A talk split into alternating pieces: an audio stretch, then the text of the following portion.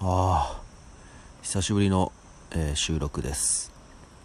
ここ最近はですね、結構雨が、降っておりまして、このしょぼい製材屋、どうも皆さんこんにちは、しょぼい製材屋の多少です。はいもう久しぶりすぎてちょっと挨拶を忘れるというですね、でこの収録ですね、いつも外で撮ってたんですね。家族が寝静まってからひっそりと撮ってたんですけども、僕ん家ですね、古いお家なんで声が筒抜けなんですよ。だからね、家族が寝てるといえどちょっとなんか恥ずかしいなと思って、外で撮ってるんですけど、ずっと降ってましたね、雨。かなり長いこと降り続けていて、これも2週間ぶりくらいですかね、収録するの。いやー、やっと収録できますね。今回の大雨、すごい被害が出ていますね。僕が住んでるとこは幸い特に大きな被害っていうのはなくて、川も増水はしたんですけども、やっぱ上流部に住んでるので、氾濫っていうこともあんまりなく、ここら辺は砂防ダムとかも結構多いからかな、そんなに、被害もなく、過ごせました。はい。ただ、ちょっとした、ちょっとした被害、ちょっとした問題もあって、僕が住んでるこの田舎はですね、水道、皆さんがよく使ってる水道っていうのも通ってるんですけども、まだね、山から水を取ってる、ご家庭が多いです。山から水取ってるんですよ。すごくないですか？タンクを設置して、そこからパイプつなげて、で各家庭に、その水が流れている。で蛇口ひねれば山水が出るっていう世帯が多いんですけども、そこのですね、水源地で取水しているところに問題が起こると、よく水が止まるわけです。なので今回みたいに大雨、大水が出たり台風が来たりすると、よく止まるんですよね。で、村の人、2,3 人で、様子見に行って修理するっていうのがあるんですけども、結構田舎ではまだ山から水取ってるとこ多いんじゃないかな。でですね、各村、この田舎の中にも集落が、何か所かあって、各村に水源地となる谷がやっぱあるんですよね。なのでいろんな谷があるんですけども、僕らが水取ってる谷に、山道を通って、で山肌を歩いて、奥まで行くっていう感じですね。ずっとだから長いパイプがですね、通ってるわけですよ。昔の人はだから村仕事で、みんな村の人総出で、パイプを設置したり、うちの村はすごくてね、なんかコンクリートみたいなのもね打設してあって、いやすごい気合い入れてこう取水場を作ってるんですけどね、すごいな、これを村仕事でやっちゃうんだっていうのは本当にすごいなと思います。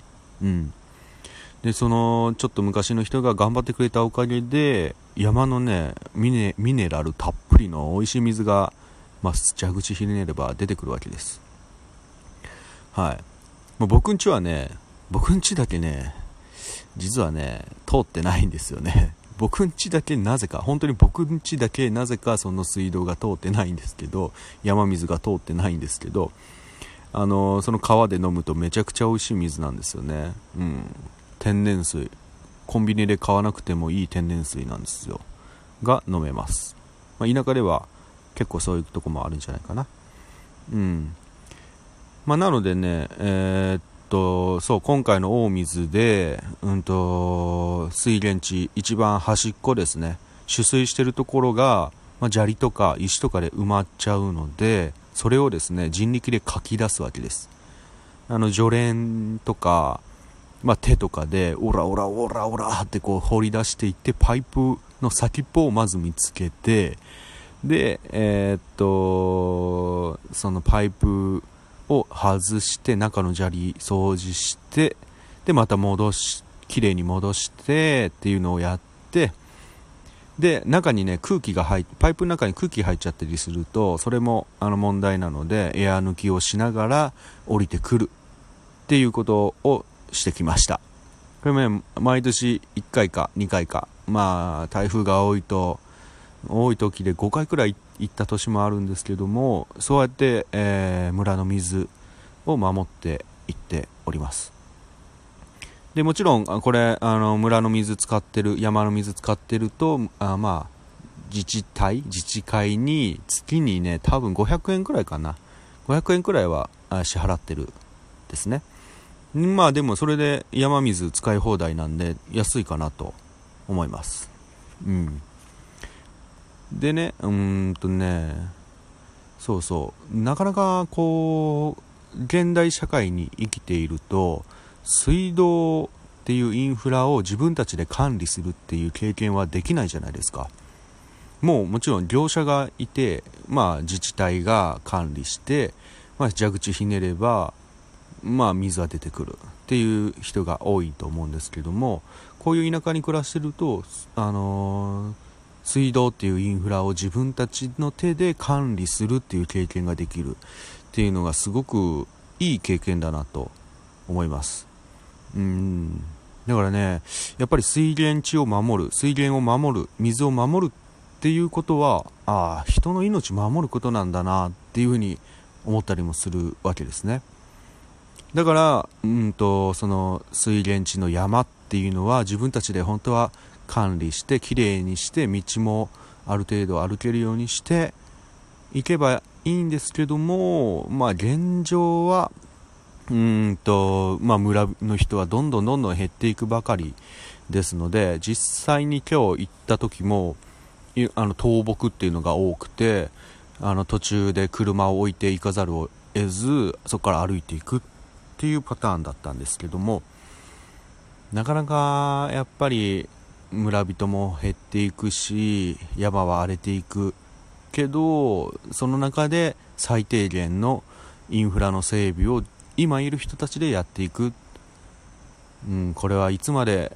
続けられるのかなって思っちゃったりもするんですよね。こんなに美味しい水僕は普段飲んでるわけじゃないんだけど美味しい水ですよね。美味しい水なんですよ。美味しい水がいつか飲めなくなる日も来るんじゃないかなとか思ったり最悪ねその水源地の山を僕らの知らない人が買っちゃったらどうなるんだろうとか思うわけですよ。今はねもう山主さんやっぱり山いらないんでね山買いますよこれぐらいの値段でどうですかって言われたら売っちゃう人多いと思うんですけどその僕たちのこの村で使ってる水の水源地の山を全然知らない業者だとか海外の会社が買っちゃったりしたらもちろん水は飲めないだろうなとか、そういうことも考えたりしちゃいますね。なかなかですねこのやっぱり田舎の暮らしの良さっていうのはあるけれどもいつまで続くのかわからないなっていうちょっとした寂しさも感じる、久しぶりの晴れまでありました。今回はちょっと林業っぽくない感じかな。田舎暮らしの話だということにしておきましょう。久しぶりのすいません久しぶりの収録なんでちょっとなんかギクシャクしておりますが、今回はこんな感じです。しょぼい製材屋では、皆さんからのお便りも一応待ってますよ聞いてる人いるかな皆さんからですねいろんな質問いただけたらそれ調べたり僕の経験から、話したりとかできると思うので、ぜひお待ちしております。コメントとかねツイッターのコメントとか DM でも結構ですのでもし何かありましたらぜひ、なんかリアクションいただければいいかなと思います。